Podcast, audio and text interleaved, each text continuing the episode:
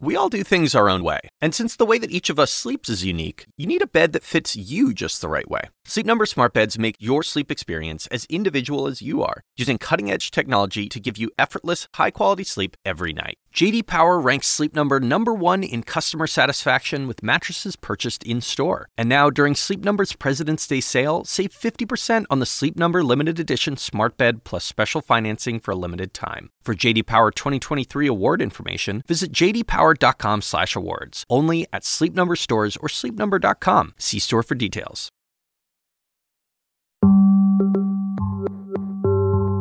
I don't call it a derailment. I call it a disaster. It's Norfolk's disaster, not a train derailment. It's been more than a month since a Norfolk Southern train carrying toxic chemicals derailed in East Palestine, Ohio. And despite assurances from authorities that yes, the air and drinking water are safe, residents like Jim Stewart just aren't sure. He told Norfolk Southern CEO Alan Shaw as much during a CNN town hall last month. Did you shorten my life now? I want to retire and enjoy it. How are we going to enjoy it? You, you burned me. But it's not just East Palestine residents who have questions. Just last week, the NTSB launched a special investigation into the company's safety culture after multiple derailments and at least three deaths since late 2021. I want to begin today by expressing how deeply sorry I am for the impact this derailment has had on the residents of East Palestine and the surrounding communities.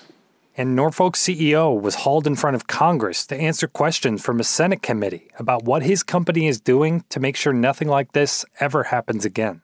Will you commit to supporting the Bipartisan Railway Safety Act and help restore the public's trust in your company? Go ahead. Senator, thank you for that question. We are committed to the legislative intent to make rail safer. He vowed to enact new safety measures and said more than $28 million would be going to affected communities, which I should say is just a tiny portion of the company's profits. And get this in rural Alabama, on the very same day as Shaw was delivering his testimony, another Norfolk Southern train ran off the tracks. But trains aren't even the only mode of transportation under the microscope. Lots to come in this hour. We're going to begin, though, with another, yet another disaster at one of America's busiest airports. The FAA is now investigating five near misses between planes in just two months. The acting head of the Federal Aviation Administration was also on Capitol Hill last week after a string of safety incidents involving planes that hadn't even left the ground. My guest this week is CNN transportation correspondent Pete Muntean. We're going to look at what's happening on our nation's runways and what it says, if anything, about the aviation industry. From CNN, this is One Thing. I'm David Rind. Pete, it seems like every other day I'm hearing about some scary moment in the air or close call on the runway. What the heck is going on with the airline industry? There's just been these repeat runway incursions, or what they're officially known as. And that's essentially when airplanes coming into land or takeoff or taxiing just get too close to one another at an airport. Usually these happen in pretty high numbers throughout a year, but never really in a way that we have seen with such frequency involving airliners like we've seen lately. So mm. we've essentially seen six since the start of this year at JFK, Austin, Burbank, Boston, Honolulu, and Sarasota. And that's what's caused a lot of safety alarm, not only by regulators, but also investigators, also at the airlines, also by labor groups. What does this look like when this happens? You know, there's not a great analogy for it, but it looks like two airplanes in the wrong spot at the wrong time. So all of these incidents sort of differ a little bit. Um, in some cases, an airplane will have to go around, meaning um, the pilots add the power back in, pull back up, and climb away from a runway. An American Airlines jetliner crossed a runway where a Delta Airlines flight was taking off at New York's JFK airport. In some cases, there's an aborted takeoff, um, which is very dramatic. The pilots rip off the power and slam on the brakes and stop very quickly. That's what we saw at JFK. Delta 1943, cancel takeoff clearance. Delta 1943, cancel takeoff clearance. Sometimes they've not actually been able to see, so far as we can tell, these other airplanes. So, like in the Austin incident, there was this FedEx flight coming into land while there was a Southwest flight still on the runway. Southwest Desert, confirm on the roll. Rolling now. And the weather there was very bad. The visibility was poor and the cloud ceiling was low. So they couldn't actually see the airplane maybe until the last moment. FedEx is on the go. So the crew had the had the presence of mind in the FedEx flight to say, "We're going around." Um, but in that case, they may have come within only hundreds of feet of one another, which is Oh, wow. very, very close when you consider the speed at which these planes are traveling. Right, and you're a pilot, so can you take us inside the cockpit? Like, what would allow these close calls to happen in the way that they have? This is something that pilots train for essentially almost from their first lesson in an airplane. And they learn a lot of vigilance and respect for the airport environment, taxiways and runways where they intersect with each other. Um, it the complexity goes up sort of as you go um, in your flying career. So you may go to an airport that has multiple intersecting runways or intersecting taxiways, um, runways that are parallel to one another, but also parallel with other taxiways that look like the runway. So that can sort of cause some of these issues and cause confusion. Um, so you know, what does it look like from from the pilot seat? Um, it essentially looks like that things are amiss, that that things aren't where they should be. We went to Dulles and we did this demo essentially with a flight instructor and an airplane that airline pilots used to train to do a couple landings and takeoffs um, and taxi around and just see, you know, how you really have to be vigilant and keep your head on a swivel. And we were on like a beautiful, crystal clear ceiling and visibility unlimited kind of day, and you can see how you just really have to be vigilant. Hmm. It's it's teamwork. It's two pilots in the airplane, but it's also air traffic control. Everyone's got to work out. But I think in some of these instances, we've seen just a couple breakdowns in those those safeguards, and thankfully there are other safeguards in place that have helped avoid a catastrophe. And, and so, are we really seeing more of these incidents than normal, or are more people just kind of aware of it, looking for it? Yeah, I mean that's kind of the million dollar question, right? Like there is part of me and part of safety experts and advocates who have said, you know, we're just seeing these with more regularity because there are more watchdogs out there. There are more people watching out for this on Twitter and social media. Um, but there's never been really a period of time in recent years where we've seen these incidents with such frequency. Have these just been happening in the background and people have not taken note, or the NTSB has not taken note? Well, we have investigated in the past uh, other run, uh, runway incursions. We've investigated wrong surface landings. And so I asked the, the head of the NTSB, the chair of the NTSB, Jennifer Homendy, about this. Uh, I just think they haven't made uh, made it to the surface to in the public eye as much. Uh, but I think it's a good thing.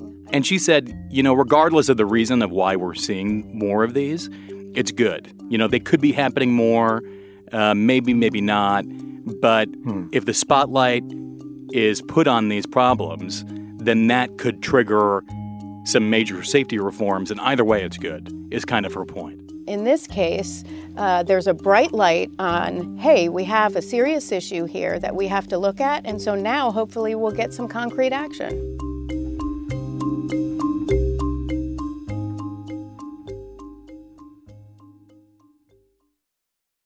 Pete, we've been talking about these runway incursions, but you know, I remember in January the FAA had to issue a nationwide ground stop because a contractor mistakenly deleted some files related to a pilot safety system.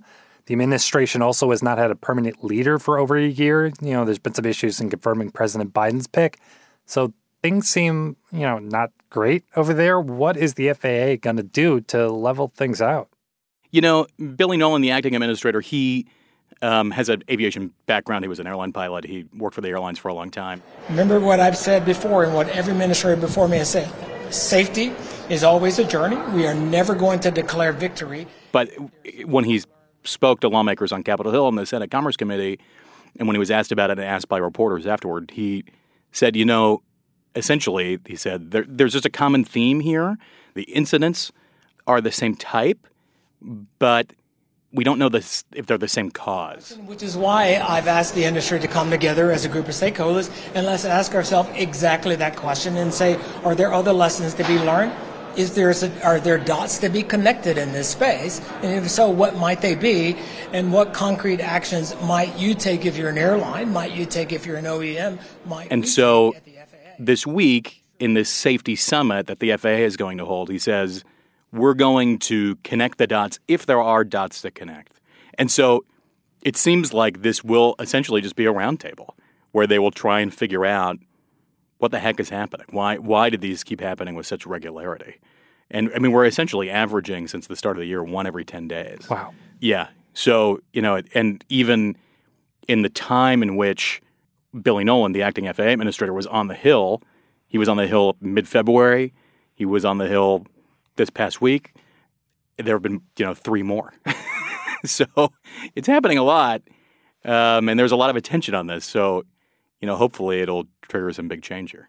So, are any of these issues related to staffing in terms of pilots and flight attendants?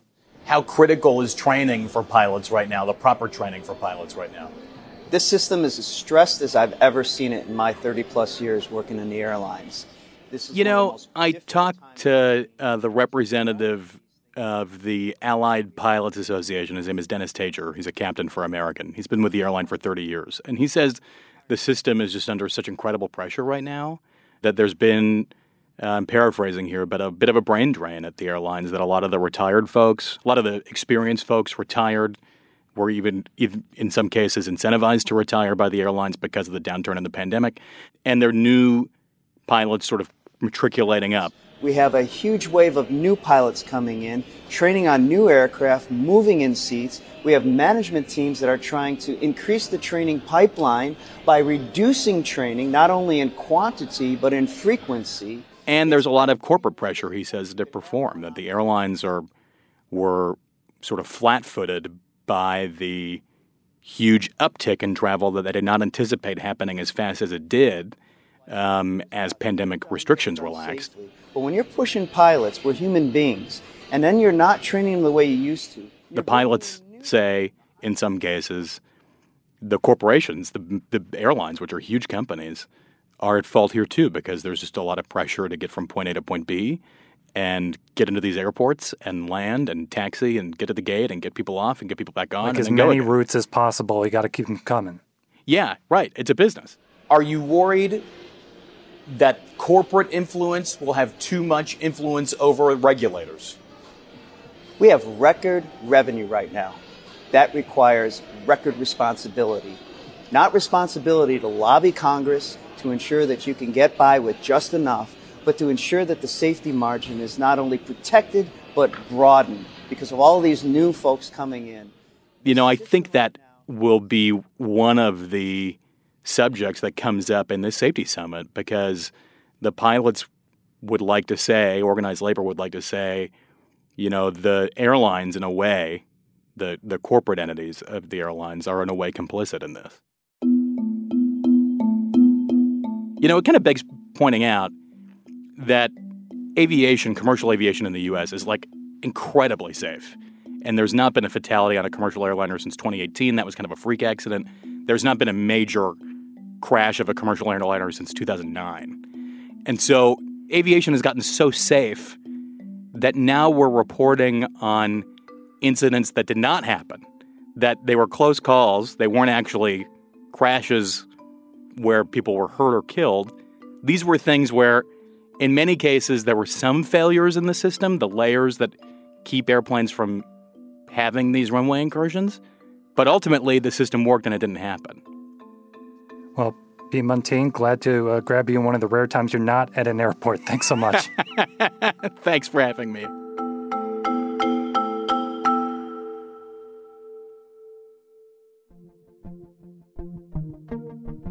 One Thing is a production of CNN Audio. This episode was produced by Paolo Ortiz and me, David Rind. Matt Dempsey is our production manager, Faiz Jamil is our senior producer, Greg Peppers is our supervising producer, and Steve Lickteig is the executive producer of CNN Audio. Special thanks this week to Ross Levitt and Greg Wallace. Thanks for listening. We'll be back next Sunday. Talk to you then.